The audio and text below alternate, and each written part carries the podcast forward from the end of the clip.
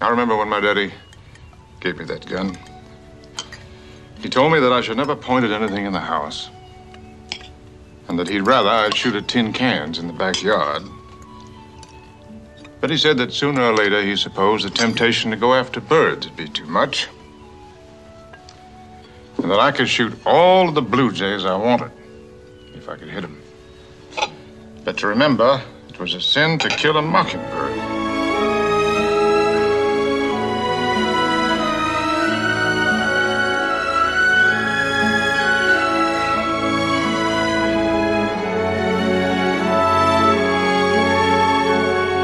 Sejam bem-vindos ao podcast Filmes Clássicos, episódio 121.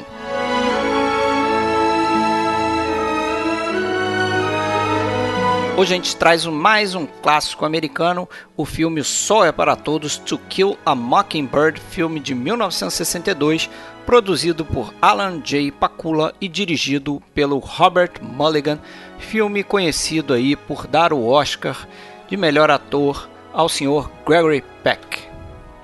Faz tempo que a gente não lembra isso aqui, mas é sempre bom recordar que nesse tipo de episódio a gente não respeita spoilers. Então corre para ver o filme antes de ouvir o nosso áudio, ok?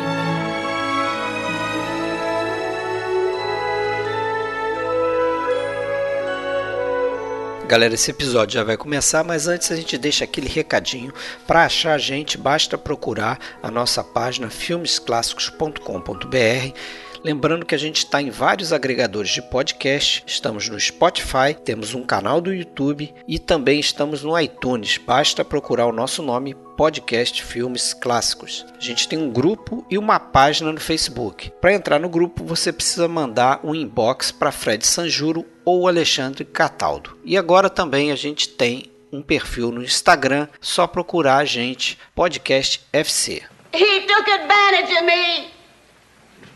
And if you find fancy gentlemen ain't gonna do nothing about it, then you're just a bunch of lousy, yellow, stinking cowards. The, the whole bunch of you. And your fancy ass don't come to nothing. Your mammon and your Miss May Ellen, it don't come to nothing, Mr. Finch. N- n- uh.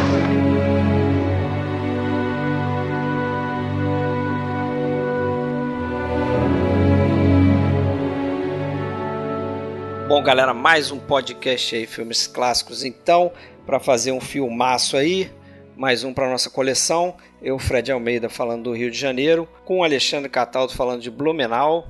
E aí, Fred, boa noite, tudo bom? Boa noite, tudo certinho, tudo beleza. Hoje a gente tem aqui, voltando depois de um bom tempo, ao podcast Sérgio Gonçalves falando de São Paulo. Fala, doutor, tudo bem? Fala, Fred, Alexandre, tudo bem com vocês? Ô, Como é que Sérgio, tá? tudo jóia. Tudo beleza? Eu não lembro, você. O último foi o quê? Mágico de Oz que a gente fez, não foi? 102, 102 foi qual? Tô vendo, tava, tava olhando exatamente isso aqui, qual foi o último dele? É o número 102, que eu não lembro qual 102. é. Então, quase 20 episódios Pode, atrás. é, pode ter sido o Mágico de Oz, não tenho O Mágico de Oz, exatamente. Mágico de Oz. Que beleza. foi ao ar em 1 de fevereiro, ou seja, o senhor está há nove meses ausente. Puxa vida, hein? O tempo É. passa. Bem rápido. apropriado para a sua profissão, nove meses ausente. Mas Isso. é verdade. Mas estamos aqui de volta para falar de um filme que com certeza é querido de todos aqui, né? Certo? Senão não estaríamos aqui. Sim. Um filme é, que demorou a chegar, né? Um dos grandes clássicos do cinema americano, daqueles que é tão clássico que parece que é- tudo que a gente fala sobre ele é meio óbvio, né? Mas tem que estar aqui na, na, na galeria, né? Tem que estar. Mais, mais um de um, um ano maravilhoso, né? 1962. Acabamos de fazer um episódio aí do John Ford, que a gente teve o Homem que Matou Facínora, né? Um dos meus filmes preferidos é de 62 também, vocês já sabem qual é. Lawrence da Arábia. Ah, ah, sim, claro. Mas diga aí, Sérgio. É, vamos, vamos falar sobre ele, né? Mas eu já começo dizendo que eu acho que eu já gostei mais desse filme do que eu gosto hoje. É mesmo? Então, explicações a seguir. Só vou antecipar uma coisa, vocês não reparem se eu ficar meio assim no papel do Bull Radley, tipo, sem, sem falar. É, mas vai fazer gesto também, vai salvar é, alguém no final, não? Eu tô brincando, eu tô brincando. Quero ouvir vocês. Não, não faça isso. Com certeza você tem muito a contribuir aqui. Então vamos lá. É, eu, um filme assim que eu. É daqueles, né? Eu já falei isso de outros filmes também, mas é daqueles que. É, parece que é um filme do. que teve presente em toda a minha cinefilia, né? Vendo lá atrás na, na Rede Globo, numa madrugada daquelas. Eu acho que depois esse filme chegou a estar um tempo na, na Bandeirantes também, passando de noite. Uma sessão de clássicos daquela lá. Mas é um filme que eu acho que diferente do Sérgio, pelo que o Sérgio falou aí, para mim ainda continua de pé, muito bem de pé, assim. É, passei a notar outras coisas que não notava no, no filme, essa, essa toda essa ideia da, da, desses mundos paralelos né, que ele cria ali entre o mundo é, às vezes inocente e muitas vezes não tão inocente assim da, da, da criança, mas tudo dentro da fantasia, né? Se, quem viu o filme, certamente, quem está ouvindo ouviu esse filme. É. Mas é, aquele mundo que, ele, que as crianças criam ali em relação à família lá do Bull Radley aí, que você já citou, e toda a parte do mundo real mesmo, aquela questão sórdida ali da, das questões raciais e Pô, a gente tem um caso que, apesar de não ficar tão óbvio assim, é um caso de incesto, né? E, e, e estupro dentro do, da família, na relação de pai e filha. E, e, acho legal como isso chega no final e, e ele junta esses dois mundos aí. Mas falei.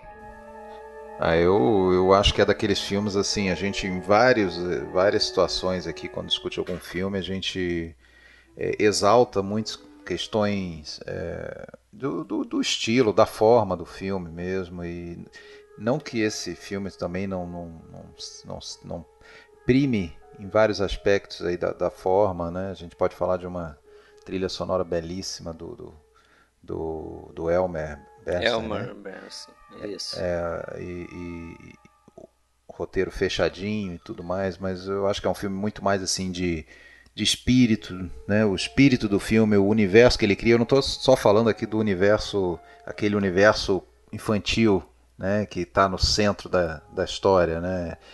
É, que é a visão que a gente tem da, da, de, dos acontecimentos pelo, pelos olhos da, da, das crianças, né? mas especialmente da, da Scout, mas no, no, universo mesmo, aquele universo da, daquela comunidade, daquela cidade pequena do sul, dos anos 30, com aquelas questões todas que né, vão, vão ganhando é, corpo dentro do filme, mas ao mesmo tempo também em nenhum momento assim de uma maneira muito forte ou muito intensa, assim que domine, que, que, que torne o filme sério demais, né? Questão racial, até um pouco de questão de classe social também. É, Sim, de pobreza. E outras né? coisas mais, né? A questão de, de, de, de, evolução, de aprendizado, né? Aquele, aquele termo lá do, do romance de formação, né? Que dá para classificar o, o, livro da Harper Lee, né? Afinal de contas, aquelas crianças elas passam ali ao longo daquela, daquele, daquele, daquela história por um amadurecimento, né? Aquela perda da inocência, aquele contato com, a, com certas realidades sombrias do, dos adultos, né, ou do mundo. Mas, então... mas você acha que o filme retrata bem isso? A impressão que eu tive revendo Tudo agora. Bem leve, né? É, eu acho que a, a, coisa acaba pegando muito superficial. Eu vou te dizer o que eu acho que estragou para mim um pouco a imagem que eu tinha do filme foi ter lido o livro. Uhum. Porque é, eu não consigo ver agora nesse filme nada mais do que uma adaptação superficial de algo que o livro traz de uma forma bem intensa.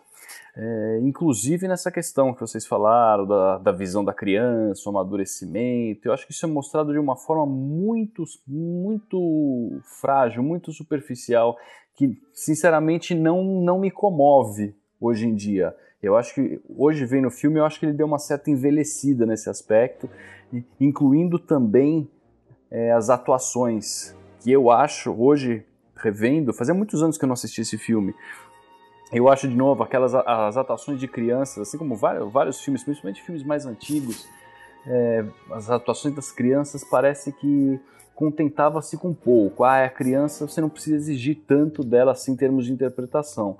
Né? Eu não consigo ver muita naturalidade em nenhum dos três ali. É mesmo, é. Ah, então a gente vai discordar nisso.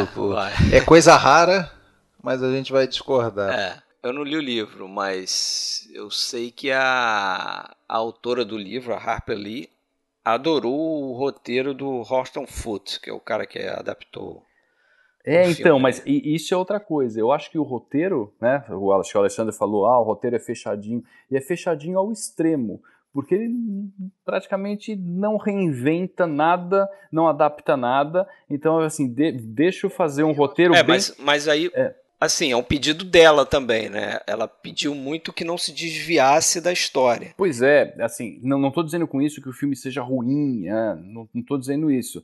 Eu estou dizendo que depois de a gente ler o livro, conhecer a história e quando você vai ver uma adaptação, de repente, não sei, eu gosto pelo menos de ver alguma coisa que, que me surpreenda, que mostre de uma forma mais enfática. E não, pelo contrário, eu acho. O, a, a atuação, né, a visão dos personagens, ver os personagens na tela, para mim, tor torna uma história menos impactante até do que a leitura do livro, entendeu?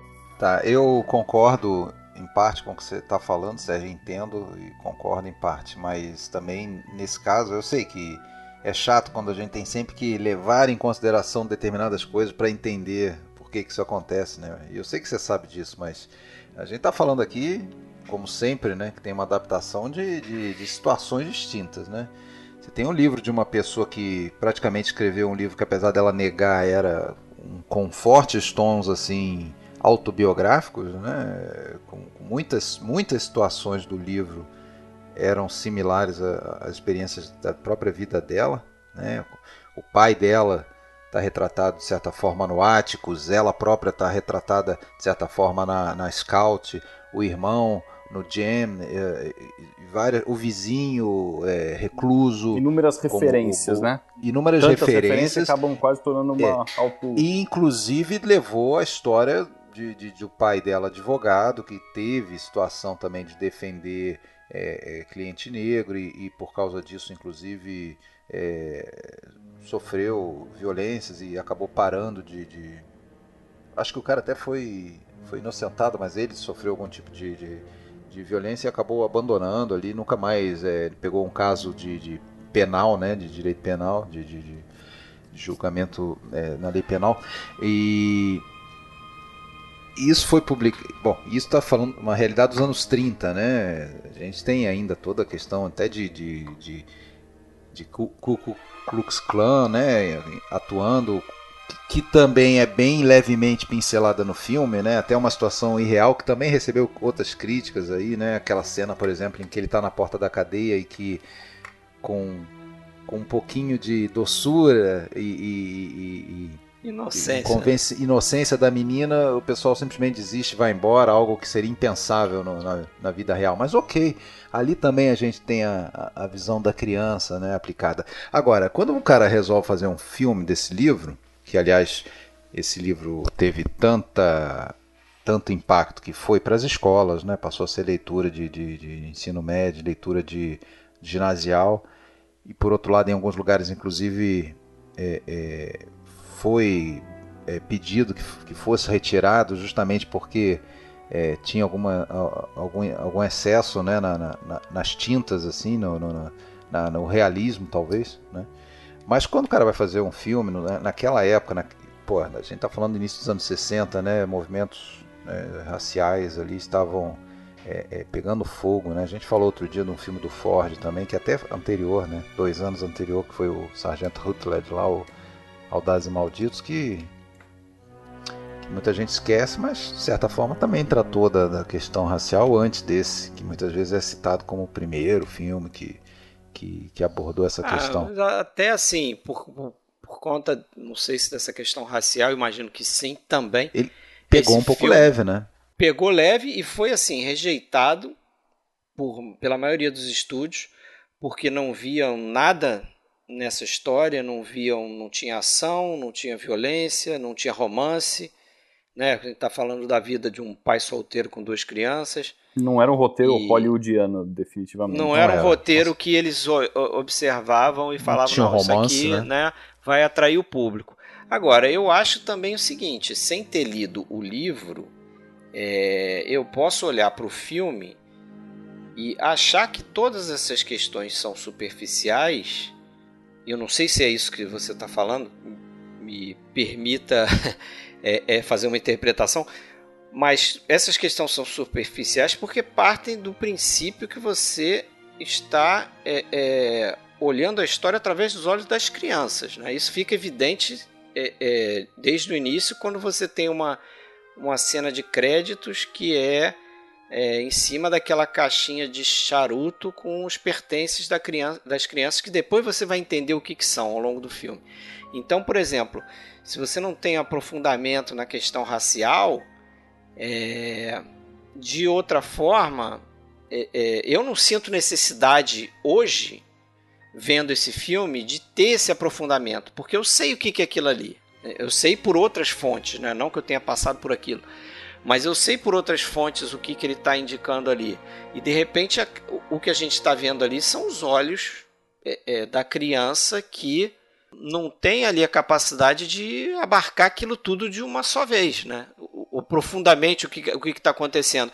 A gente tanto vê que muita coisa é omitida, né? A gente só vai ver a cara do, do acusado. É, do Tom Robinson lá para metade do filme. metade do assim filme, no da, julgamento. Assim, assim como da Maela, que é a a mulher que teria sido estuprada, assim como o, o próprio Bu, né? Claro, só na, é. na, revelação final, quando, claro, os adultos, até o Atticus com certeza conhecia fisicamente o Bu, tanto é que quando descobrem que ele está atrás do quarto, ele, ele próprio já apresenta, falando o nome. Ó, oh, conheço o Arthur Red, quer dizer, então ele já é conhecido. A criança que não conhece, porque todas não só esses personagens, como as verdades, a verdade dos fatos, o que, que realmente aconteceu, é, é, é, mal conhecido por aquelas crianças, né? Elas, elas vão pegando pistas aqui e ali e, e exagerando, vão, vão fantasiando, construindo fantasia, né? muitas coisas. Quem são os vilões na cabeça dela no início do filme? O Bull Radley, aquela vizinha é, que que aliás, poxa, teve várias cenas cortadas, ficou só aquela cena, aquela vizinha mais idosa que, que dá uma bronca neles. A Ruth White, né, a é. atriz e depois descobrem aquela lição que todo mundo tem, né? Que nem, nem todo mundo que parece bom é bom e, né? O, e nem todo mundo que parece mal é realmente mal, né? O mal não, não, não precisa ser necessariamente aquele que está claramente, visivelmente mal, né?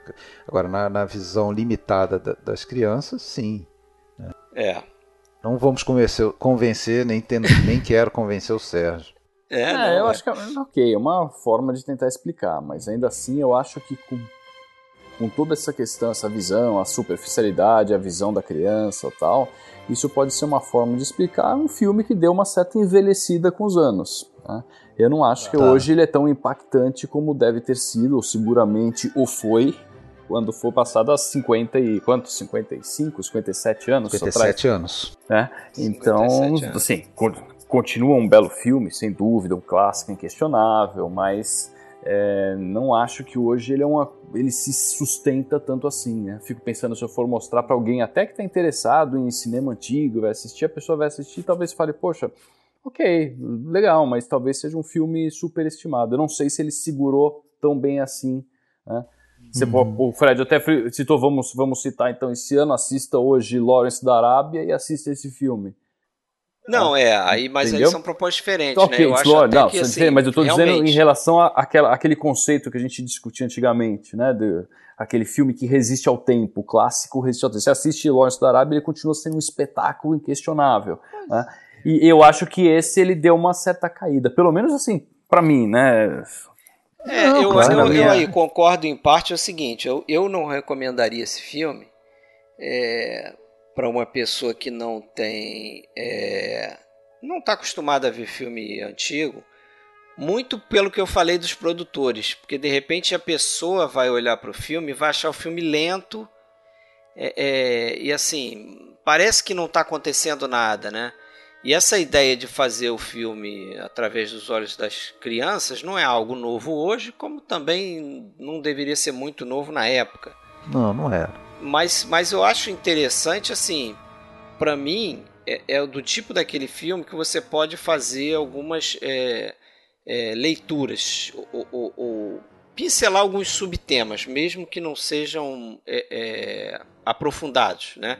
Mas você tem ali a, a, a relação de pai com os filhos, né, é, dentro de um contexto difícil ali, né, por ser o pai solteiro cuidando das crianças numa cidade do Alabama sem muito recurso, na cidade do Alabama não, né? Alabama é, o, é a cidade, né? É o estado, né? É o estado, né? Qual é a Alabama cidade? é o estado, é a cidade. A cidade, cidade sabe, seria né? Mon Monroeville, né? Seria, seria baseada na cidade É, da mas não é o Lee, nome né? na cidade. Isso. Mas não fala-se o nome Eles da até cidade ali, né? tinham, tiveram a intenção de filmar na própria cidade, mas chegaram lá e a cidade já estava muito transformada em relação ao- aos anos É. 30 e viram que não daria certo, então construíram aquela rua e tudo em estúdio mesmo. né? Eles, eles, ele, o diretor de arte descobriu que tá- tinha uma cidade que estava sendo desmontada ali por uma questão é, Na do construção governo de ali. estradas, é, estavam construindo estradas e Isso. estavam desapropriando barracos. Aí ele ali, pegou o as, as casas e, e montou isso no lote da, da Universal. Né? É, coisa meio feita. É uma cidade meio feito, feito de Lego, apar- aparentemente, né? Como assim você desmonta uma cidade e leva para outro lado? Aquelas casas de madeira, tudo acho que pré-fa- Casa de madeira, pré-fabricado, né? né? Engraçado você pensar isso. Parece que ia passar uma, Isso, uma é. estrada ali, e eles estavam desmontando a cidade, ó, vamos montar essas casas para lá, e deu tudo super certo no fim. né? É. Ele, Economizaram ele, 100 ganhou mil um, dólares aí. ele, ele ganhou um Oscar por isso, né? É o Harry Bumstead, que é o cara aí que fez até filme do Hitchcock, o Corpo que Cai é a direção de arte dele, o Homem que Sabia Demais também. Depois ele trabalhou muito com o Clint Eastwood, fez o, o Mystic River também, fez outros filmes do Clint Eastwood. Mas aí tem essa questão do, do, do pai ali, né? As crianças descobrindo um pai que elas não conhecem totalmente, né? Isso tem até aquela cena do, do cachorro ali, do raivoso, que ele mata e tal, que aquilo impressiona o filho.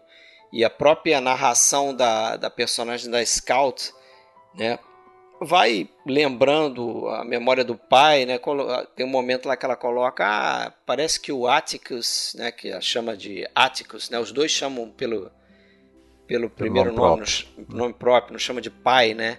Mas, ah, tem o Atticus tem, sempre sabe o que falar, né? Sempre tem uma explicação e coisa. Eu acho bacana essa, essa relação que ele tem com as crianças de ensinar, né? E de, e de, se de colocar sempre tentando explicar dentro do que elas podem entender e sempre Ah, com vamos um falar, exemplo, vamos, com vamos falar a valor, verdade. com Vocês são pais também. Vocês são pais como eu. Uma pessoa que conhece esse filme, quando depois se torna pai, vamos falar a verdade, é, é um bom modelo de, de você tratar é, os seus filhos e tentando sempre ensinar. Eles não, ele não trata como criança incapacitada, ao contrário, ele tenta estimular o. Não, ele trata o- até como um adulto, assim, quase como um adulto dentro da limitação delas, né? Talvez por isso que elas chamem ele de Áticos, Uhum. né? E não de pai. É, isso é curioso, né? Isso é Eu Sempre curioso. tive essa, eu sempre tive essa, esse personagem quase como um modelo, assim, sem, sem ficar pensando muito nisso, mas assim é, é, é um bom modelo, né? É, você vê. Não, não que seja fácil ser assim, né? É. Não perder a linha, não ficar nervoso com os filhos.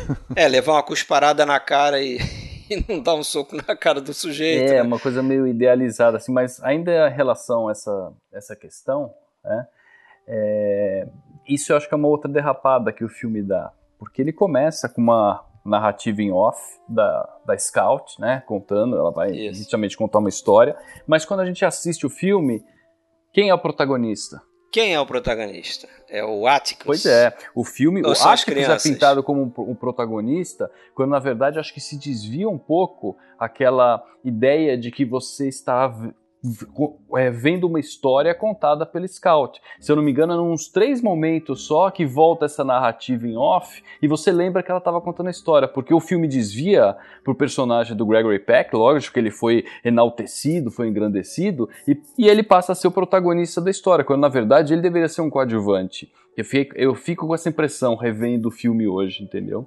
É, mas aí, mas aí, na verdade, o, ela tá contando talvez a referência que a ela referência teve, que ela teve, é. a memória dela do pai. E aí eu iria até além, porque assim, eu tive fazendo essa reflexão. É, é quase como se eles, eles tivessem, vou exagerar o ponto de dizer duas figuras paternas, mas você tem um pai ali que está passando os valores e com exemplo está mostrando a, a, a vida como ele acha que deve ser vivida tanto é que ele explica por que, que ele está defendendo o negro naquele, naquele contexto ali onde é impensável um, um branco se colocar ao lado de um negro para defendê-lo. E ele tem essa cena da cusparada em que ele depois an, an, antes ele pedia para scout, né, é, não brigar no colégio, te proíbo de brigar na, na escola. E aí ele tem uma situação onde, porra, ele se é segura ali para não dar um murro no cara, né? Leva uma cusparada na cara, mas como ele tá na frente do filho, ele não vai fazer isso. E você tem a figura do do Bull Radley, que acaba sendo um, um protetor Salvador. das crianças Salvador também, né? das crianças. Só né? que de forma física, né? Um parece que é um mentor, né? Ali no, nos conceitos, nos valores, e o outro é, é o que acaba protegendo eles. É um, né? Mas é, eu, essa, eu confesso que essa, essa coisa de desviar o foco não, não, me, não me atrapalhou, não.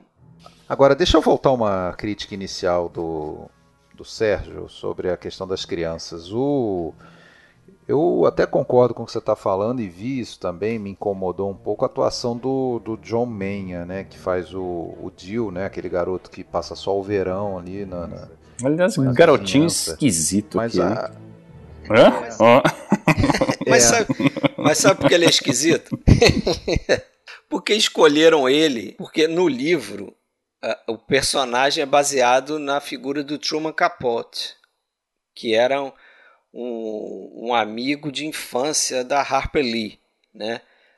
O cara Era uma que situação é, bem similar. Ele, ele, ele passava o verão ou passava uma época do ano como vizinho dela. Ele não morava sempre. Uma situação bem similar à que a gente vê na, na história mesmo. E eu acho que fizeram o casting pensando no, no Truman Capote também, que tinha um, um- era meio esquisitinho, assim, tinha um perfil. É, ele meio escolheram, esquisito. escolheram muito bem, né? Porque o, esse ator, ele. que inclusive ele chegou a trabalhar no Poderoso Chefão 2, apesar de que foi, foi cortada a cena dele, ele, ele faria o Iman, o Hyman Rhodes, jovem. É, esse ator ele morreu aos 40 e poucos anos decorrente, é, de complicações decorrentes da AIDS. É, acho que em 95. É, enfim, conscientemente ou não, sei lá, escolheram bem. É, e as crianças não, não, não eram atores, né? É, os outros dois, a, a menina que faz a, a Scout, né, que eu esqueci o nome dela, Mary, Mary Bertha, né? Isso. Inclusive teve indicação a atriz coadjuvante, foi a mais jovem indicada até aquele momento. Eu gosto demais da atuação dela, cara. Eu não acho nada afetada. Aliás, isso foi algo bastante é, é, protegido nesse sentido pela, pela, pelo Mulligan, né? pelo diretor, pela equipe. É, Parece que era um set bem tranquilo, poucas pessoas, só o Mulligan da- se dirigindo às crianças e a câmera até um pouco mais é, é, é, não sei se dá para dizer disfarçada, né? Mas a câmera menos invasiva, as crianças sendo incentivadas É, um ambiente meio de tomou um brincadeira para eles. pra deixar as crianças se acostumarem com a câmera, né? Porque aquilo que eu comecei a falar, elas não eram crianças. E se é, acostumarem atores, com os né? atores, né? Com o Peck, principalmente. Eles- Eles ficaram amigos e tudo. é, eles escolheram as crianças e eles esco- ele- e o Robert Mulligan, o diretor do filme, é, queria que fosse crianças que não tivessem uma carreira no teatro, no cinema que seja, né? e crianças do sul, né? Ela acho que fez uma peça. Ela tem os seus problemas também, né? Mas ela tem seus problemas. Tanto que o outro garoto reclamam, brigavam direto no set porque ela ficava. É, é... é ela ficava repetindo a, a, a é, fala Aparentemente ela outros. decorava de todo mundo para saber quando que ela ia entrar. Ela ficava. É, que eles chamam de mouthing. É, Inclusive aquele, dá pra ver no filme. Movimenta os lábios conforme os outros vão falando. É, isso devia atrapalhar bastante, né? Tanto é tem que uma passagem que você consegue ver isso no filme. É, tem. É o, que ela tá tanto é que o garoto lá, o, o Philip Alford, é, até conta uma passagem curiosa que ficou com tanta raiva dela que naquela cena do pneu, ele disse que ele tentou jogar o pneu para bater num caminhão que estava lá no set, assim. Pra matar ela. pra matar ela, né? Na cabeça de criança dele, né? tipo, eu tentei matá-la e tal. Pelo menos é isso que ele conta num documentário lá. Mas se vocês, vocês lembram. Eu tenho certeza que vocês não vão lembrar. Mas vocês lembram como é que a personagem dela aparece no filme? Eu acho uma coisa muito curiosa, né? É, qual é prime o primeiro plano da. A gente tem a, a narração, né? Dela. E a gente não a vê. Mas logo na sequência inicial ela aparece. No, no ela está pendurada, né? Ela tá ela pendurada. Tá pendurada na, ela, na ela, árvore ou na... Não, mas ela não está pendurada. Aí que tá. Ela tá no balanço, numa corda. E que Isso, a gente, a gente não vê. O... baixo, né? Não, a gente não vê o balanço. A gente. Ela literalmente entra pela direita do quadro, assim, voando. Ah, sim, voando, voando. É, porque sim. ela tá numa corda, você não vê que ela tá numa corda, você só vê que ela tá numa corda quando ela balança de volta, né? Ela tá fora ela do é um quadro. Moleque, né? Ela é um moleque. Exatamente, eu achei muito isso muito interessante, porque é claro que foi algo uma pensado, apresentação perfeita, né? Mas foi uma, uma apresentação perfeita. Moleque. Ela surge na, na, tela voando, cai no chão e, e se vira lá para falar com o sujeito que vem falar com o pai dela lá e tal. Fazendo molecagem. Fazendo molecagem. Mas é, é curioso. Agora vou falar um pouquinho, né, como a gente sempre faz aí, construir a história do, da, da produção, né? Porque o produtor desse filme, que é o Alan J. Pakula, até um cara que depois dirigiu alguns filmes. Tem, ele tem um filme que eu adoro, que é o Todos os Homens do Presidente, é a direção dele, anos mais tarde. Mas esse cara parece que custou até a, a ler o livro, né? Um amigo dele que ficou insistindo, insistindo, insistindo para ele ler. E quando ele leu, ele ficou maravilhado com o conteúdo do livro e pensou logo no Robert Mulligan, que era um diretor que já tinha feito o único filme que ele tinha produzido na carreira, que era um filme chamado Vencendo o Medo com Anthony Perkins e com Carl Malden. E eles correram para conseguir os direitos autorais do filme, né? E parece que conseguiram assim uma semana antes do livro ganhar o Pulitzer, né? Porque imagina que depois que o livro ganhar o Pulitzer, né, ia chover de, de, de produtores ali em cima para tentar conseguir os direitos, mas eles conseguiram antes. Sim. Aí parece que ele apresentou o, o, a história para o Gregory Peck, o Gregory Peck leu o livro e aceitou de cara né? Ele se viu muito identificado com o personagem do Atticus Finch. E aí eles foram correr atrás de, de um roteirista. Né? Acho que eles pensaram inicialmente em colocar a própria Harper Lee para fazer o, o roteiro, mas ela estava envolvida com outro livro que ela estava prestes a publicar e não topou. E aí conseguiram esse cara, o tal do Horton Foote, que era um cara até que nasceu ali no sul, foi criado ali e Sim. tal. Quando o Peck foi sondado, ele leu, gostou, no dia seguinte já respondeu, ok, mas ele também não foi o primeiro, não, né? Porque eles chegaram a pensar no Spencer Trace, que só não foi porque estava com outro James projeto. Stewart. James mas Stewart, que o recusou. O Spencer Trace já estava bem velhinho ali também, né? É. Né? 62? Sim. Exato, é. O, o, James Stewart que recusou o papel, né, porque achou que o filme ia ser um pouco né, controverso, sei lá, pela questão racial. Chegaram a sondar o Rock Hudson, enfim. Também, Nossa. apesar de hoje a gente não imaginar outra pessoa nesse papel, afinal de contas, é, apesar de eles não contarem pra gente, o Gregory Peck e o Atticus Finch são a mesma pessoa, né? É, pelo, pelo que dizem, né? Pelo que o próprio Peck sempre assumiu, assim, que se via muito no papel, aquela coisa toda, melhor ah, papel da vida dele, tipo passou a fazer parte da vida dele de, de, de maneira muito forte. perfeito, né? É. é. Inclusive o neto dele, né? Acabou ganhando o nome de Harper. É, a filha dele botou o nome de Harper no, no filho, né? No neto do Peck, né? Pra saber da, da importância desse papel, desse livro, dessa história, desse filme na, na, Não, e, a, e a própria Harper Lee deu o relógio que era do pai dela para ele, né? O relógio original que ele parece que deu assim como uma homenagem. Que parece que o que ele usa é uma né? réplica, que não é, não é o que realmente que ela deu, mas, é, mas réplica, é isso. Não, mas é. o, que, o que ele faz é copiar o gesto do pai, né? É, e aí momentos. ela deu para ele, então assim, ficou muito. É, é o papel, é o papel da vida dele, né? É. é. A, Aliás, é, falando em relógio, né? Eu acho que uma das cenas mais bonitas do filme é aquela do, da, da cama, né? Ah, na hora sim. de dormir, que a menina tá lendo e, e depois quando é, ele fala pra hora de dormir. Preferida ela do, do Robert Mulligan. Né? Sem dúvida, é uma cena muito bonita, muito tocante, né? Mas e aí, Oscar de melhor ator, valeu? Pois é. Nem ele acreditava, né? Nem ele achava que ia Aí tá... você vai entrar na. Na velha polêmica, né? na velha polêmica, né? Porque Peter vamos lá. Esse ano, Peter O'Toole, Lawrence da Arábia. O, ah, mas o Jack Peck achava, o Peck achava que era o Jack Lemmon que ia levar pelo vício maldito. É, o Jack Lemmon fazendo vício maldito. Marcelo Mastroianni, divórcio italiana. Burt Lancaster no Homem de Alcatraz também. Que ele manda muito bem. É ano difícil, né? Mas, cara, se tem um Oscar para dar pro Gregory Peck é nesse filme aqui. Porque eu não sou fã dele. Mas, é, muito pelo contrário, eu acho ele muito canastrão, assim, na maioria there's das a, vezes, né? There's a pure necklace. Mas. eu acho que nesse. Não sei se porque botaram óculos na cara dele deram uma barriguinha para ele, entendeu? De repente, ele, isso aí era uma, algo até que incomodava os, o, os chefes de estúdio lá da, da Universal, né? Eles ficavam sim, reclamando sim. que eles diziam que, pô, o Gregory Peck não tá um galã. O cara não atrai ninguém dessa forma, né? não pega ninguém, entendeu?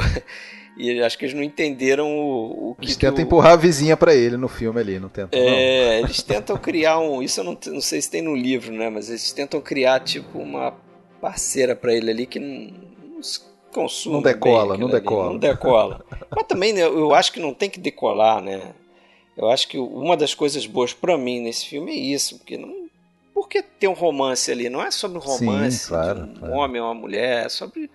Né, aquela criação dos filhos ali, como os filhos cresceram naquela cidade, naquele contexto, é, descobrindo o mundo da forma como ele realmente é, né? Que nem sempre é colorido, né? Tem o lado negro ali da coisa e tal. Então, é, sem trocadilho. Deixa eu, deixa, eu, deixa eu corrigir só uma coisa, né? A cidade fictícia no filme é a Maycomb, né? Ah, é Macomb. No, no Alabama, mas a cidade real na qual se baseia é Monroeville, lá da cidade da Harper Lee, né? É. Mas independentemente de ser merecido ou não, o fato que ele ganhou, né, melhor ator nesse ano, muita gente não aceita de jeito nenhum que, que ganhou do Peter O'Toole, mas talvez contra o O'Toole tinha aquele aquela questão de ser um quase um novato, né? Ou um novato, né? Eu acho que ele estreia no, no Lawrence da Arábia, não é isso? Eu não, lembro, não lembro se ele estreia, cara. Mas eu acho que foi o grande papel da. da... O Acabou primeiro sendo, grande né? papel dele. É. Né? Mas uh, não foi o único, né? O Oscar do filme ganhou mais duas coisas ali, né? Ganhou direção de arte, né? Por conta isso. dessa reconstrução ali da, da, da cidade, inclusive a reconstrução da, do tribunal, né? Eles se basearam de uma maneira muito fiel assim a, ao, ao tribunal mesmo lá da cidade de, de Morrowsville, tanto que muitos locais de Morrowsville ao ver o filme acharam que tinha sido filmado lá. É, eles ficavam perturbando o Robert Mulligan, né? Ah, eu sei onde é que você filmou essa cena, não sei é. o quê. Não, a cidade é fictícia, meu. Agora, nessa época, nessa época tinha direção de arte separado, né? Para filme preto e branco e colorido, né? É, e fotografia também, né? Tanto é que o fotógrafo, que é o Russell Hallam, o cara concorreu a dois Oscars ali, um por, por fotografia cores, que ele fez aquele Atari do Howard Hawks, e por esse filme aqui, né? Esse tinha dois, era separado. Direção de. E figurino também. Era um momento ali que né, você tinha. Os filmes a cores estavam começando a ficarem mais frequentes, né? E o preto e branco ainda não estava longe de ser abandonado, então acho que eles fizeram a divisão aí, acho que válida. Eu acho interessante essa divisão, porque são trabalhos diferentes, né? Ainda mais para fotógrafo, para um diretor de arte, trabalhar com cor, é algo totalmente diferente, né? Você vai fotografar um filme. Agora, você falou de casting perfeito, né? Algumas vezes já falou isso, mas os papéis menores também eu acho que são muito bem é, escolhidos ali, né? é isso que por... eu ia perguntar. O que, que o Sérgio acha do James Anderson? É isso que você ia falar? Não, eu. Que é o. O Mr. Real, lá o. É, o, o pai da, ah, da esse, moça, esse, né? Eu pensei que você fosse falar do. O que é o então, vilão, realmente? caricato, filme, né? exagerado, ó, que fala, olha como eu tenho cara de mal, assim.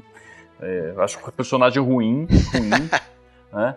E me chama a atenção que ninguém nunca fala do, das cenas mais bonitas, que é o depoimento do Tom Robinson, né?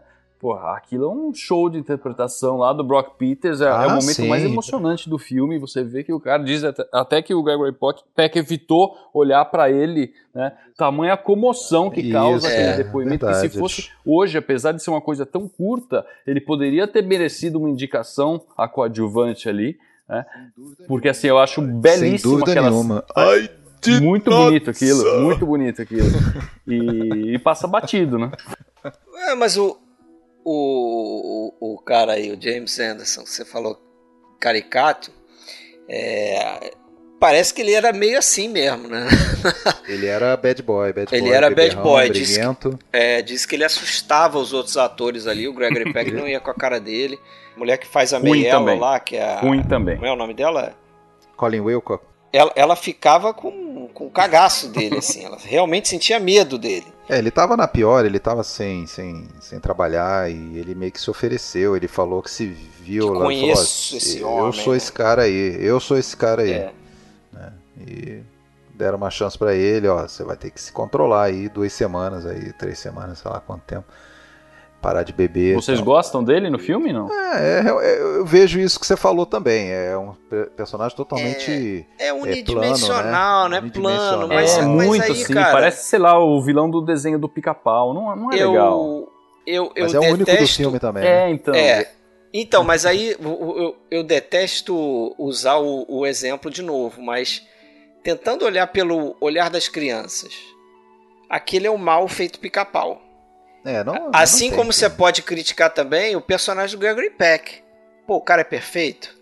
Né? Ele tem todos os valores, Isso. ele tá sempre também do lado é certo, ele atira né? bem pra caramba. Ele é um cara atencioso, inteligentíssimo, porque você vê que ele, ele saca qual é o problema daquela vizinha que você mencionou aí. E você vê que provavelmente toda vez que ele passa na frente da casa da vizinha, ele ele enche a bola da vizinha, né, do jardim dela, não sei o quê, porque ele sabe que ele é a mulher demais, tem, né? tem um problema ele tem lá empatia com todo mundo. doença. É, assim. É, o, é. o, o, o, futuro linchador lá vai no início do filme levar lá a mercadoria para ele para pagar. Ele ele vê que o cara fica constrangido de ter que agradecer para ele. Ele até fala: Não, próxima nem me chama para ele não é, ficar constrangido, ele tá coitado. Ele tá sempre fazendo a coisa certa. Ele tá sempre assim, preocupado com os outros. Será que o pai dela era assim? É, deve é, ser, é. né? Quer dizer, deve ser a visão dela ali, da Harper Lee. Capitula, Sérgio, capitula. Mas o único personagem que a gente. Né, que, que não é. Que, que acaba se modificando nos nossos olhos, vamos dizer assim, é o personagem do Bull Radley, né? Do Robert Duval, porque no momento você é, acha que pô, deve menos, ser um... né, É, mais ou menos também, porque você não vê ele no início. Ele não, não é que ele se transforma, você Não, você, ele é revelado, né? Ele é revelado. Eu acho, eu acho até que a gente, mesmo quem não vê o filme, desconfia desconfia que não, não é aquilo tudo, né? Que aquilo também é um exagero infantil, é, né? É. É, é o, aquela coisa do que é misterioso, você fantasia lá. Ah, quem nunca, quem nunca de nós né, na infância não tinha uma, alguma um vizinho que era uma bruxa velha e que não sei o que, pô, Sim. ia ser uma pessoa normal, que talvez um pouco ranzinza, talvez um pouco de mal com a vida, mas a gente fantasiava que era a bruxa velha lá do número tal e que se você número fizesse 71, barulho, se você fizesse barulho no, no, no, no corredor do, do, do prédio ia ganhar uma vassourada, alguma Se a bola assim. caísse no quintal, ela ia furar com uma faca. Pois é, todo, todo mundo tinha um, um monstrinho assim, né? Do lado que você achava que era. E aí você de repente fazia verdadeiras aventuras, né? Que era você fazer uma aventura de levar até o limite, né? E provocar a pessoa até o limite e fugir na hora H. É, tipo é de encostar coisa, na né? porta lá, né? Que nem faz o Jam lá, o personagem do garoto lá. Isso aí eu acho que Corre, toca todo mundo, cara. Ao contrário na do porta sai correndo. já que a gente está discordando de tudo hoje, é, esse- isso aí para mim são coisas que estão nesse estão nesse filme, que estão evidentemente também vindas do livro da, da Harper Lee, que são atemporais, porque independente se você está no Alabama nos anos 30 ou se você está em, em São Paulo nos anos 2010, é, apesar de que, claro, né, hoje em dia as crianças estão tendo experiências um pouco mais né, fechadas, limitadas e na telinha só, você ainda tem a- as fantasias infantis, ainda tem esses mundos paralelos, né? E você sabe disso, né? Você, vocês, o Fred vai, vai se conhecer vou- melhor em mais alguns conhecer, anos. Isso. Inclusive, a, a gente tem que participar um pouco disso também, às vezes, né? É, não, e essa essa essa história ela conta, na verdade, como as crianças acabaram descobrindo e de uma forma dupla o que era o preconceito, né?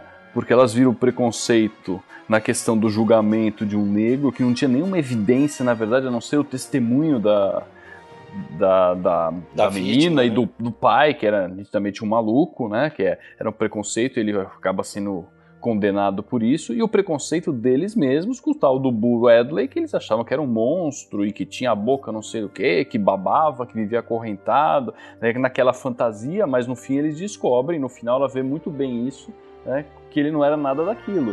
né. Então ele trabalha de uma forma dupla essa descoberta É. do que é o preconceito. Né? Até num, num, num diálogo que é o, o que explica o título do filme, né? Que é quando ela chega no final e ela, ela lembra o que o pai tinha dito, né? Aquela coisa do roteiro fechadinho que de repente às vezes incomoda mesmo. Mas ela lembra do que o pai tinha dito naquela mesa de jantar, que, pô, entregar. Que é a explicação do título, né? Mr. Tate was right. What do you mean? Well, it would be sort of like shooting a mockingbird, wouldn't it? Entregar o Bull Radley para para a polícia naquele momento ali seria como matar um sabiá, né? Quer dizer, uma ave que só É. faz o bem ali, que tá ali para É sabiá, hein? Eu acho que Sim. Eu não Eles, sei, eles na tradução que eu legenda. vi é a sabiá. tradução eu acho que é um pássaro tão raro assim no nosso meio que eles acabaram colocando assim na tradução, nas legendas. pássaro colocam- mais comum, né? É, porque acho que botar. Mockingbird não é. Tanto que quando no livro, a, tra- eu li o livro, a tradução, eles colocam roxinol.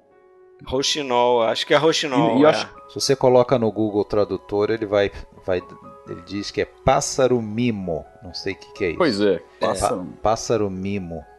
Ouvi falar. Mas, mas que seja, é aquele pássaro ali que tá ali, é bonito e tal, não faz mal a ninguém, por que, que você vai matá-lo, né? Por que você vai sacrificá-lo, né? Agora, o detalhe é que a, a, a pessoa da vida real em que se baseou esse personagem do Arthur Radley, o Boo, é, era um cara que tinha.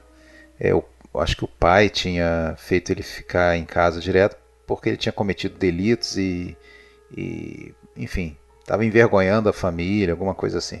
E esse rapaz ele ficou e ele acabou morrendo jovem ainda, né?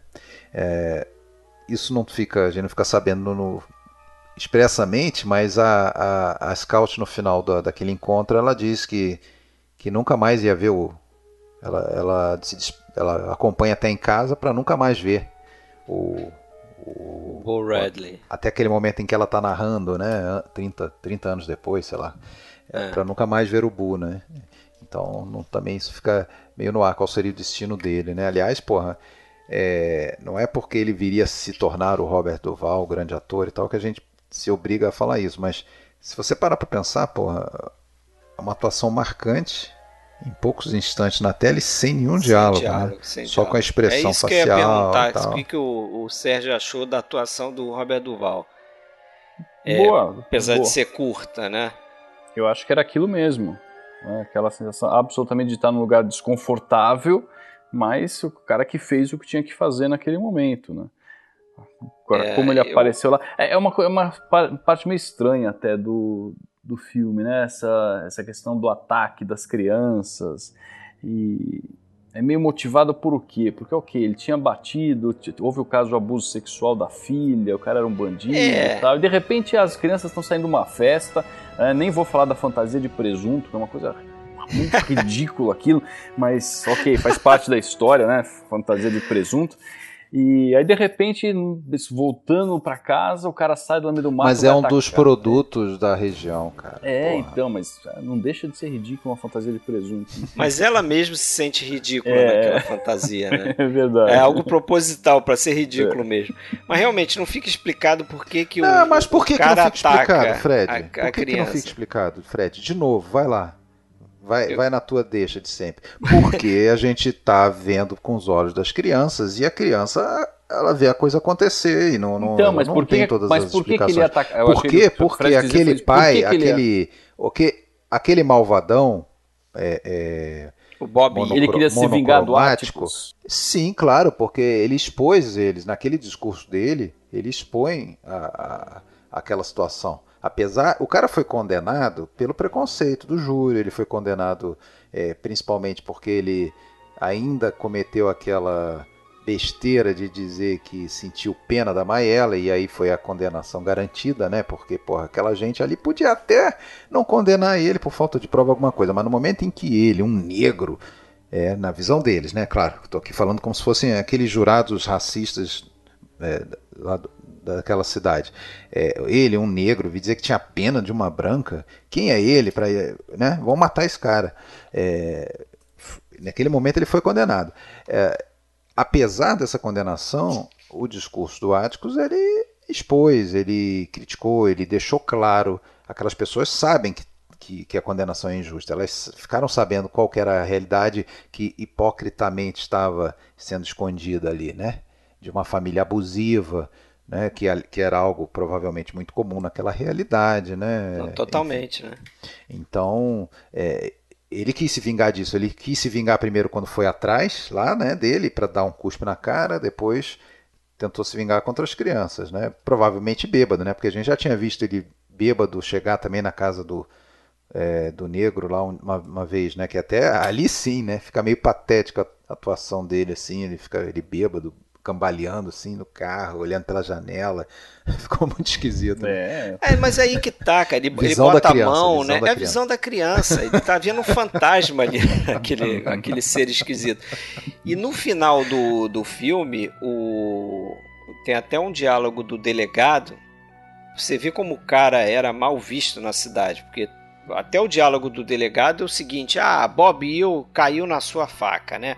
Não vou condenar aqui, não vou levar a júri um cara que fez um ótimo serviço a essa cidade, limpando esse, esse traste aí. Não chega a chamar de traste, mas tipo, dando a entender que, cara, esse cara só faz merda na cidade. Que bom que esse cara morreu. Entendeu? Então, assim, devia ser um cara que, né, que já cometeu violência com outras pessoas fora as filhas dele, né? Não, e ali eles estavam fazendo a justiça daquele julgamento, né? Ali eles estavam matando o verdadeiro culpado, né? É, e o, o eu acho aí legal nessa história, nesse desfecho final, é porque é aquilo que eu comecei a falar, a gente vê duas histórias paralelas, né? Você tem a história é, do mundo imaginário das crianças ali e a história do que está centrada na figura lá do Bo Radley, que ela começa a desenvolver no início e tal, ah, meu vizinho, não sei o que, não sai de casa, papapá. E você tem a história do julgamento, que em um determinado momento domina o filme, né? A ponto de você ficar na expectativa do desfecho. Eu, pelo menos, fiquei na primeira vez que vi o filme, expectativa do desfecho daquele julgamento. O que, que vai acontecer, né? E depois que você tem aquela frustração do, do julgamento ali, quando o cara é condenado injustamente, não tá na cara que o cara com o braço, né? é, imobilizado ali, não consegue movimentar um dos braços, como é que ele estrangulou a menina, tudo contra ali a condenação dele, né? Mas ele é condenado, como você falou, exclusivamente pelo preconceito. E, e no final você tem essa união do, do mundo imaginário com o mundo real ali, né? As duas histórias se cruzam, né? Porque o Bo Radley é que vai é, é salvar as crianças e vai atacar o vilão da outra história. O vilão real, né? O vilão real da outra história, né? E o cara que você acha que é o. As crianças acham que é o, o vilão ali, é assustador, é uma espécie de fantasma, que é o Bo Radley, no final é, é, é o herói do é o filme. Salvador. Né? Um dos heróis, né? Porque o pai é o outro. É por isso que eu disse que são duas figuras paternas ali. Mas... E interessante, mais um exemplo disso tudo que você desceu desse nosso argumento principal contra o Sérgio, não, tô brincando. é, é, é a, quando acaba o julgamento e logo na cena seguinte chega o delegado lá para contar algum segredo, chama o, o Atticus e conta sobre a morte do, do, do Robinson, né? Uhum.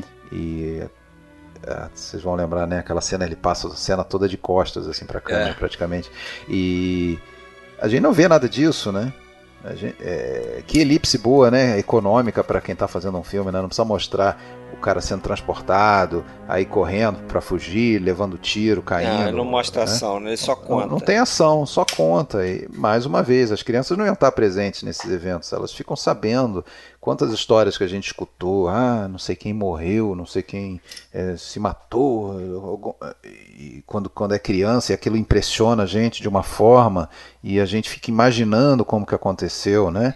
É, é bem na cabeça é, dessas crianças. Se você, se você fizer esse exercício, realmente eu não fiz, mas estou fazendo agora rapidamente.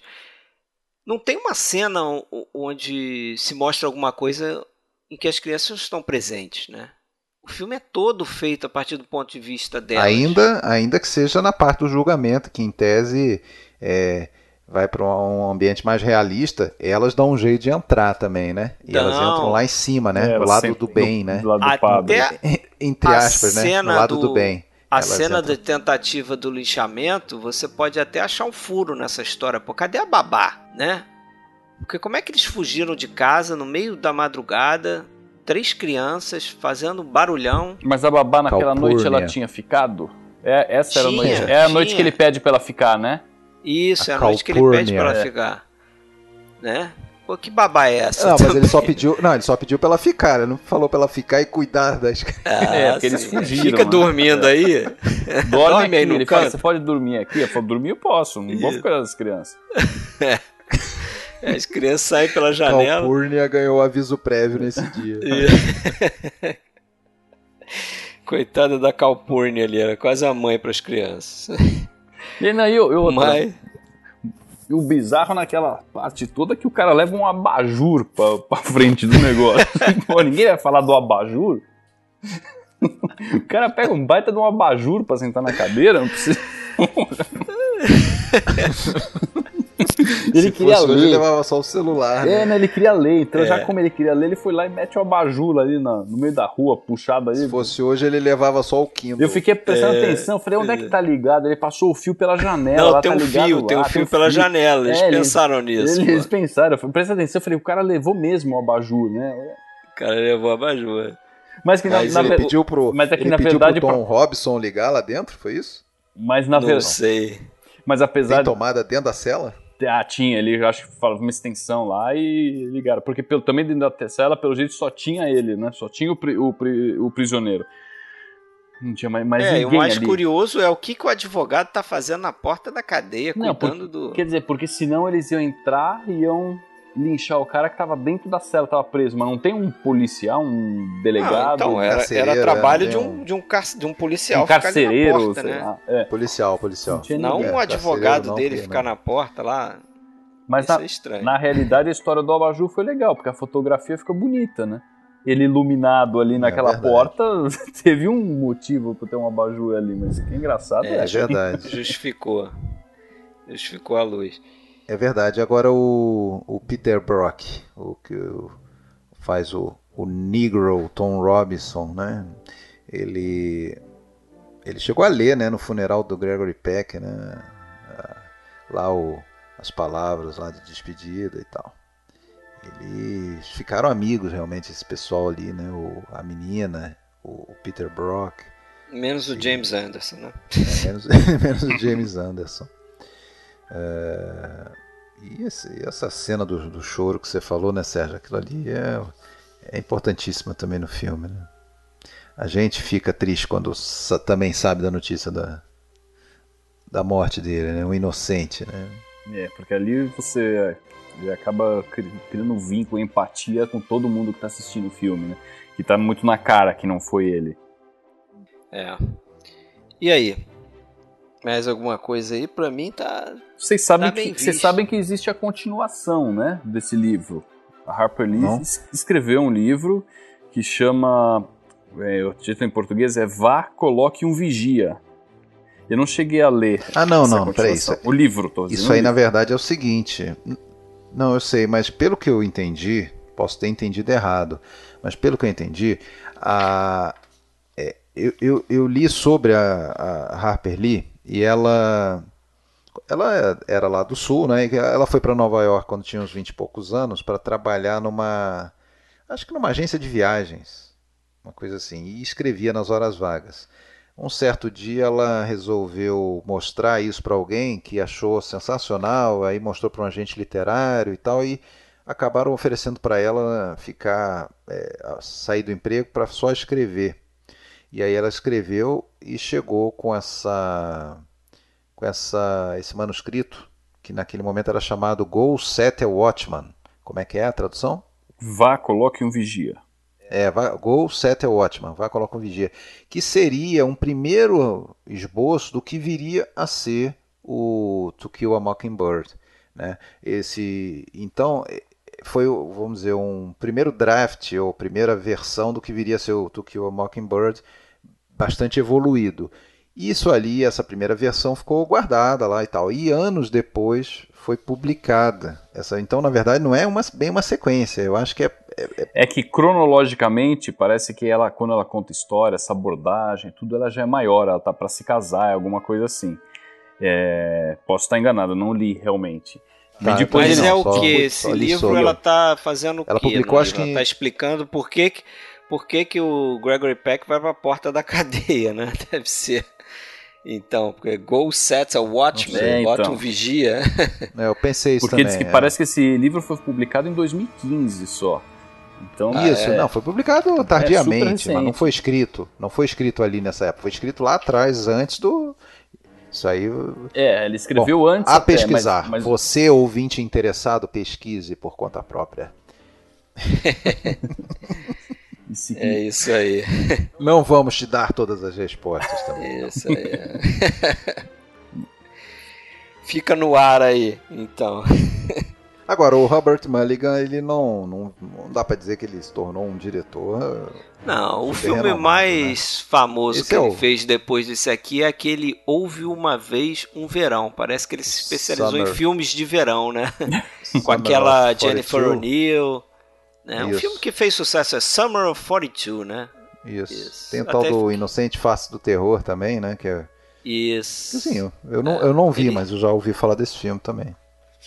Ele, ele e o Pacula fizeram alguns filmes juntos, né? O Pacula produzindo e ele dirigindo. Uhum. Alan J. Pakula. E o Alan Trilha J. Pakula muito depois bonita, né? fez o fez esse Todos os Homens do Presidente, né? Dirigiu, né? Fez o Clute, Passada Condena, aquele filme com a Jane Fonda. A gente começou a falar de Oscar, né? A gente falou dos ganhadores e teve outras indicações, né? Do filme, né? O diretor. Isso, vamos falar aí. Coadjuvante, a Mary Badham, né? Mais jovem indicada naquele momento, né? E acabou perdendo também para uma, uma jovem, né? Para aquela menina do Milagre, Milagre de Annie Sullivan, a Patty Duke, né? Isso. E, e a, a fotografia do Russell Horton, né? Harlan. Russell Harlan. Russell Halland, desculpe, e, o- e a trilha do Elmer Bernstein, né, que Bernstein eu acho também. muito bonita. Isso. Foi oito Oscars, né? Que ele concorreu, levou três. Acho que esse também é um daqueles filmes em que a trilha ela ajuda muito a, experiência, assim, ela te, te, te ajuda na imersão, sabe? No, Sim. no climão. Trilha que a gente ouviu aí, né? Muito, muito legal, muito bonita e, e até interessante, né? Como mais uma vez, né? O tema da noite, o olhar das crianças, como é um filme a partir do olhar das crianças, o Elmer Bernstein explica isso, né? Que ele fez a trilha é, pensando, né? Como uma criança toca um piano quando está aprendendo, né? Toca tecla por tecla, né? Ela não toca as teclas juntas. Então ele criou uma melodia no início que é uma nota atrás da outra ali de piano. Verdade. Temos aqui um, um músico, né? Uma pessoa que toca piano, pode explicar melhor até. Tem uma pessoa. Não temos? Chegou alguém na conversa que toca piano? Né? Quem que é? É, vou dar uma, uma pista só. Eu moro em São Paulo. Ah, é? Imagina. Não sabia disso, Arranha não. uma outra musiquinha que toca É, piano as pessoas. você- você Imagina. aprendeu um pouquinho, né? Um pouquinho. É. Eu Mas aprendi um pouquinho se- vários instrumentos, não sei tocar nenhum. É, Essa que é a É. verdade. Bom, melhor do que eu que não aprendi nada, nenhum instrumento. Aquelas, aquelas famosas honrarias, né, que alguns filmes americanos costumam receber, né, ele, negócio do National Film Registry, né, desde 95 e a American Film Institute, como sempre com as suas listas, né, colocou ali o Atticus Finch como o maior herói das telas no século XX, né. Calma, Queria- né? eu, eu, eu, quando eu lembro dessa informação, eu sempre penso assim, ah, o que, que o pessoal que gosta de filme de herói hoje em dia né? acharia do Atticus como o maior herói das telas. né? Não é um super-herói, mas é um herói É, humano. eles vão, eles vão correr pra ver qual é desse filme aí, Sol é para todos, e imagino que vão se decepcionar.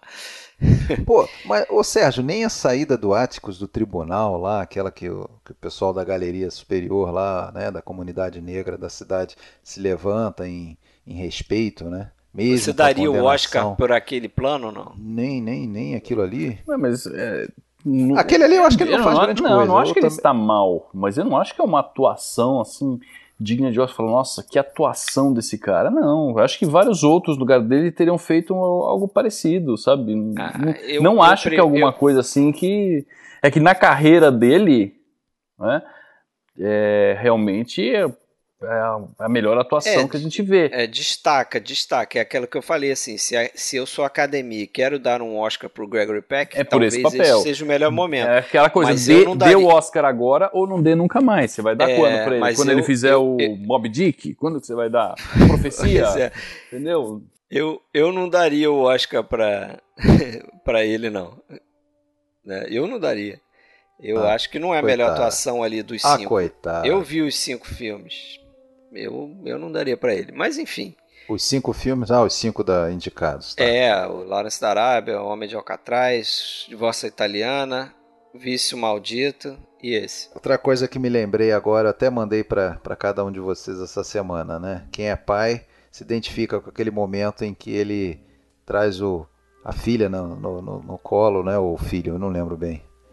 E diz algo do tipo que eu gostaria de poder É sempre proteger vocês, né? Do, de todos os perigos. O mundo é cheio de perigos, eu gostaria de poder proteger É. vocês de todos esses perigos, mas nem sempre é possível, né? É uma realidade da vida aí que a gente naturalmente aprende fácil isso aí. É, E, não tem jeito. Infelizmente, As né? crianças vão crescendo e vão tomando contato com a maldade, os perigos do mundo, e chega uma hora que você não consegue mais protegê-los. né? É, isso aí. Beleza então, hein? Podemos fechar? Acho que tá. Sim. Tá de bom Sérgio, tamanho aí. obrigado mais uma vez aí pela presença. E eu que agradeço. Que fique claro que, assim, acho que é um belo filme, é um grande filme. De repente vai falar, pô, chamaram um cara ranheta de novo só pra falar mal do filme. Não, nós vamos cortar as partes todas na edição. É, você, isso. você não participou, você tá igual aquela velhinha lá do filme. Você Isso. não participou hoje, fique tranquilo.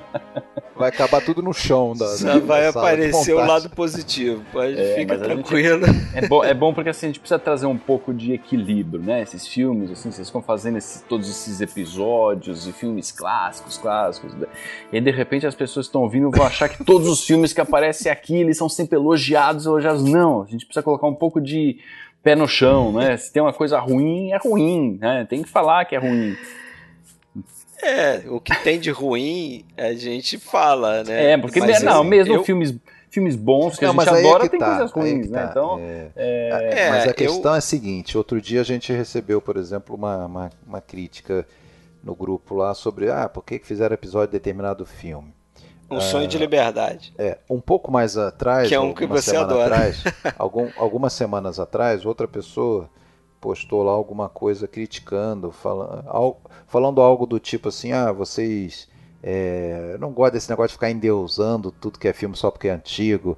É, filmes como, por exemplo, E o Vento Levou, que não sei o que, atuações péssimas, horroroso, blá blá blá blá.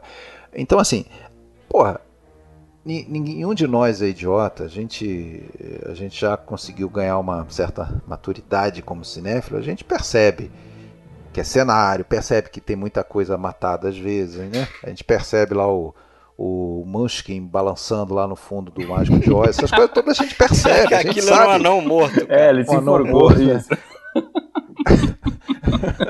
Olha o exemplo que o cara vai dar. A gente percebe essas coisas todas. É, mas a gente gosta do filme, apesar disso, tendo consciência de. Não é que o filme engana a gente tão bem que a gente não. Não. A gente se É, reconhece. não, não é uma questão de deslumbramento, né? É, não estou Não deslumbrado achando que a, a sétima maravilha do mundo, a oitava maravilha do mundo, o, o sol é para todos. Não se trata disso. Mas ele me toca. Você acaba, acaba reconhecendo, talvez valorizando mais o que o filme tem de especial, né? Esse- Você acaba dando peso maior para esse tipo de coisa. É, é bem isso que você falou e que é, esse nosso ouvinte aí comentou aí numa postagem do grupo. Quer dizer, se você com ficar se respeito, pegando né? ao problema do, da pintura que aparece lá na, na cena lá da de Tara lá do Vento Levou, tá bom, né? Mas aí você talvez vai perder uma série de outras qualidades que o filme tem e que Não, é porque se, se chegou num ponto, cada vez mais, né? Eu acho que não é algo novo, mas parece que cada vez mais está assim, que a, a- o mérito de um filme está em ele te enganar perfeitamente É. de você. Então, a, a, a- é, a é de qualidade criar do- uma, uma imersão total ali, né? A não, a não te, te causar aquela. é- é- interromper a suspensão né, da, da, da tua crença, né? Que o filme tem que fazer isso, tem que fazer você acreditar que aquele universo ali existe. Então, uma vez que você sai daquilo ali por uma questão que o, o filme te tira, um defeito técnico ou um problema técnico do filme, aquela experiência fica ruim, né? Tem que ser uma história que te, te surpreenda, que te instigue, tem que ser algo assim que, que seja uma experiência única, inédita, inédita, porque se, né, quantas vezes a gente não escuta crítica, não, mas essa, esse tipo de história, essa, isso já, né, a gente já viu 500 vezes, não Ah, tem foi, novidade, foi muito previsível. muito É. previsível, quer dizer, é, tem que ser algo sempre sagaz, algo novo, algo, é, é, enfim. que te deslumbre, né? Mas é cada vez mais assim. Mas eu acho que a gente saiu bastante aí do, do tema, mas valeu Não, a conversa Mas aí. vale, vale a conversa, claro. Vale. Então tá. Boa É noite, aí. Sérgio. Boa noite, Fred. Até a próxima. Bom, Valeu, Sérgio. valeu, agradeço mais uma vez aí pelo convite. Até a próxima. Abraço!